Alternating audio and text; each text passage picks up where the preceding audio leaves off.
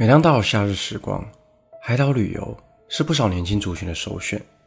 炙热的阳光、明媚的大海，都是象征青春的代名词。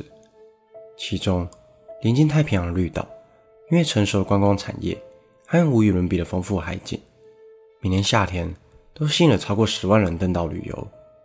然而，在这个旅游风气盛行的热带小岛上，却有那么一个当地人心存敬畏、避而远之的景点。大家好，我是希尔，欢迎收看本集的都市传说。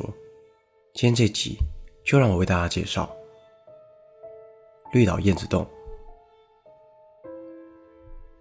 燕子洞位在绿岛东北面，在牛头山脚下环岛公路的三点五公里处，是一个经由海浪和海风长年累月所雕塑出的天然海蚀洞。因为藏有大量燕子筑巢于此，而被后人取名为燕子洞。椰子洞背靠三面环海的山峡，面向崎岖蜿蜒的潮间带。因为位居海岸线的较弯处，一日之中能被阳光照射到的时间非常短，因此洞内常年清冷阴凉。且在涨退潮侵蚀下，洞穴内出奇的平坦宽敞。而这样一个得天独厚的自然美景，为什么会成为岛上居民口中令人闻风丧胆的禁地？又凭借什么样的灵异故事，被国家地理频道列入亚洲十大最不想去的鬼地方。有关燕子洞的历史，最早出现在16世纪中叶。绿岛旧相志中曾记载着，有一艘西班牙的远洋船在绿岛东北岸搁浅，在船上进水的慌乱中，水手们将全世界征战时所收集到的金银珠宝搬上了岸边，埋藏在一个浑然天成的洞穴中。此处就是如今的燕子洞，也是从这时开始。关于燕子洞神秘传说，便一直在绿岛流传至今。到了日治时期，日军发现了当时西班牙船队遗留下的航海日志，日志中详实记录下洞穴的坐标位置以及藏匿珠宝具体数量。这个秘宝引起了日军的兴趣，并在当地秘密召集了一支开采队，穿过牛头山尾压下草间带，成功找到宽广高大的燕子洞。但在经过数月的开采，始终没有找到宝藏的下落，日军生怕消息败露，便原地解散了这支秘密召集的开采队。有关宝藏的详细位置与资讯，就此深埋在洞穴里，并将燕子洞列为军事禁区，禁止任何人在此进出。此后，有关燕子洞被作为刑场以及停尸间的传闻不胫而走。有传闻说，这位当地的居民为了找寻他走失的山羊，便顺着山坡而下，却在无意间。从夹缝中看到洞穴里躺着一排又一排的尸体，其中不乏在岛上反抗日军的乡民们。自此，燕子洞的灵异色彩因为这个传闻加剧。即便在数十年日军撤退以后，对绿岛乡民来说，燕子洞仍是个生人勿近的不祥之地。一直到国民政府统治的白色恐怖时期，燕子洞又再次被开发利用。一九五零年代，那个政治动荡不安的氛围下。全台的监狱都关满着政治犯与思想犯。为解决监狱人满为患的问题，当时的政府便将一千多名政治犯远送至距离本岛三十三公里外的绿岛，一个名为新生管训处，实则是如同地狱般的地方，进行无止境的劳动与思想的改造。当年那些政治受难者被抓捕后，从基隆港上船，在肮脏狭小船舱内度过三天两夜不见天日的航行，最终。抵达绿岛，在距离岸边只剩几百公尺时，所有的受难者会被强迫跳下船，自行游到岸边，不论生死。绝大多数人完全经不起这般非人的折磨，早已在上岸前奄奄一息。不少人在还未踏上这个全然陌生的岛屿前就早已丧命。而成功游到海岸边的受难者，会被引导穿过一个如同象鼻的小石洞，接着进入那不见天日的监狱里。这里。就是被后人们称之为鬼门关的象门，除了按时抵达前需要经过诸多的劫难，也代表穿过鬼门关后的日子是更加难以想象的痛苦。当时，管训处将受难者们编列成十二个中队，以便管理，而燕子洞则是当时岛上受难者们重要的活动地点。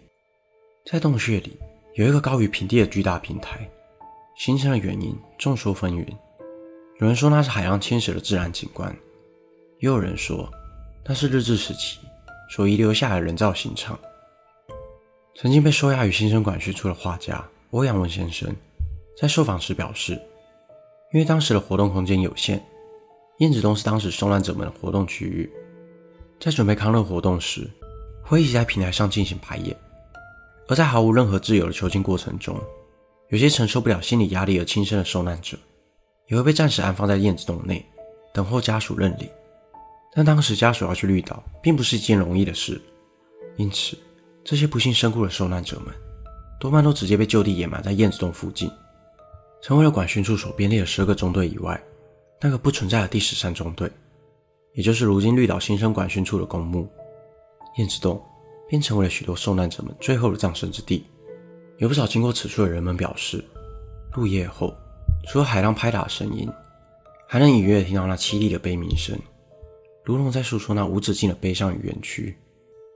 在进入燕子洞前，会先经过一座名为慈航宫的庙宇，门口有一堆不常见鲜红色的石狮。据传，原先石狮在未被漆成红色以前，时常会在深夜莫名的被推落。后来，在庙祝的建议下，将其漆为红色挡煞后，才安然的镇守至今。不过，即使有镇守挡煞的石狮，仍难以让燕子洞的传闻就此平定。二零一五年，曾有一名 PTT 上的网友。分享了他与朋友夜访燕子洞后所发生的一连串怪事。当时还是大学生的他们一起前往绿岛，想在毕业前留下美好的回忆。抵达的第一晚，便在导游的带领下骑着机车夜游，欣赏完绿岛特有竹节虫与梅花鹿后，几个年轻人向导游询问了有关燕子洞的传说，并从导游口中得知了燕子洞的入口位置。尽管导游再三的劝阻。告诫他们不要靠近那个地方，但隔天晚上，一行人还是决定偷偷前往探险。